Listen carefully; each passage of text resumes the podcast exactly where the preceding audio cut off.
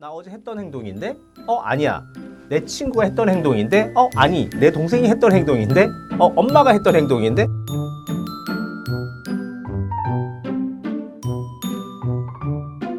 안녕하십니까. IQ 비타민의 김동철 박사입니다. 반갑습니다.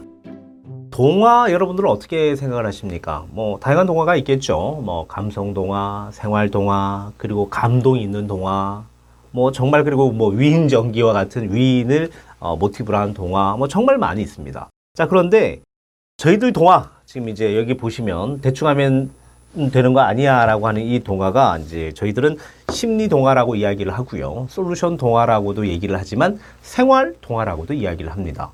자 왜 생활 동화일까요?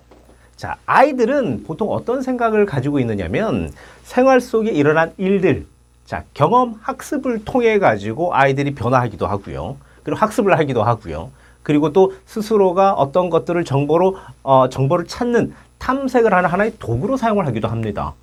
자, 그렇기 때문에 생활 동화는 그만큼 사실 좀 중요합니다. 자, 생활 동화는 결국은 치유도 될 수가 있지만은 예방도 될 수가 있고, 그리고 생활이라고 하는 그 자체가 나와 똑같은 행동을 하는 어떤 거울 효과를 만들기 때문에 스스로도 이 책을 보고, 어?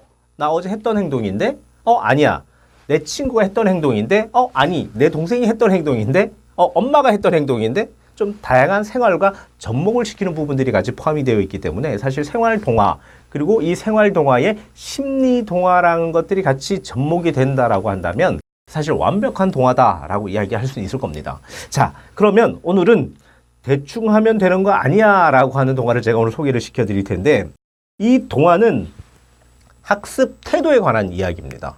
자, 우리 아이들 뭐 마음대로 하려고 하죠. 그렇죠? 그리고 마음대로 하는데 이러한 것들이 결국은 습관이 된다면 어떤 일들이 벌어집니까? 마음대로 하는데 습관이 되어버렸다. 아, 이거 분명히 문제가 생기죠. 나중에 엄마가, 아, 이거 되게 힘들 겁니다.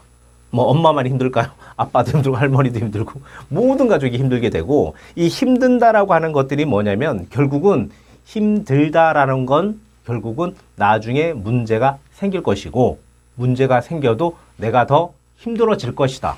이거 결국 힘든 것이 계속 쳇바퀴 돌듯이 힘들어지고 힘들어지고 힘들어져.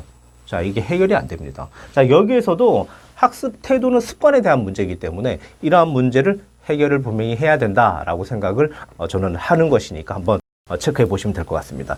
이 동화도 마찬가지로 하단에 문제가 같이 들어가 있습니다. 문제가 있고 이 안에 내용들이 있는데 이 생활 내용과 똑같은 어떤 이야기들을 문제에다가 그대로 접목을 시켜놨어요. 그렇기 때문에 문제를 문항을 읽으면서 이 내용에 대해서 생활에 대한 이야기를 그대로 반영을 시키는 거기 때문에 인지 효과가 상당히 높죠. 그래서 문제를 이해를 정말 잘합니다. 자, 그래서 검사도 잘 될 수 있다. 이렇게 보시면 될 것 같아요. 자, 우리 지금 주인공이 퐁인데 이 퐁이가 마음대로 하는 거예요. 글도 마음대로 쓰고 뭐 시험 치는데 뭐 예를 들어 그림 그린데도 여기 보십시오. 마음대로 하죠. 대충 그립니다. 자, 이 대충 그리는데도 본인은 별로 중요하지 않아요. 왜? 대충 그려도 누가 야단치지 않습니다. 대충 해도 누군가 트집을 잡지 않고 이야기를 하지 않습니다. 자, 친구들이 이야기를 하면 뭐라 그래요? 막 화를 내죠, 막.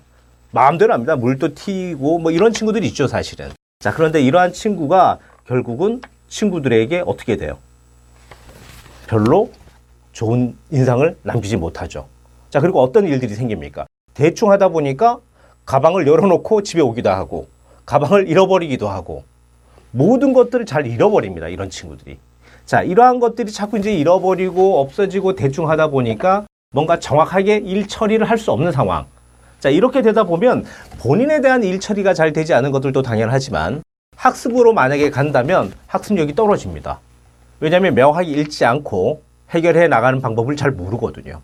자, 이러한 친구들이 나중에는 정말 심각한 문제가 이루어질 수 있습니다. 자, 그렇기 때문에 이러한 것들을 해결해주는 동화책이다라고 보시면 되는 것이고, 이거는 사실, 어, 아이의 동화지만 이러한 습관을 잘 고쳐주기 위해서 부모님이 해결해 주기 위해서 같이 읽고 지도해 주시는 것도 상당히 저는 좋을 거라고 생각을 합니다. 자, 그래서 이러한 부분들을 한번 읽어보시고 체크를 해보시면 좋지 않을까라는 생각이 드는데, 보통 아동동화 같은 경우는 사실 혼자 읽어도 됩니다. 자, 그러나 우리의 감성 동화, 생활 동화는 엄마도 알고 있으면 정보가 되고 피와 살이 되는 동화이기 때문에 같이 읽으시고 아이와 같이 해결하는 문제를 같이 만들어 주신다면 아마 상당히 아마 좋은 또 어, 생활이 될 것 같고 이야기도 될 것 같고 또 앞으로 도움이 되는 그런 생활로 만들어질 거라고 생각을 합니다. 검사 꼭 한번 해보시고요. 그리고 뒤에 보시면 솔루션도 같이 나와 있습니다. 솔루션도 같이 해보시면 좋으실 것 같습니다. 자, 오늘은 대충 하면 되는 거 아니야? 라고 하는 아, 학습 태도에 대한 동화책을 소개시켜 드렸습니다.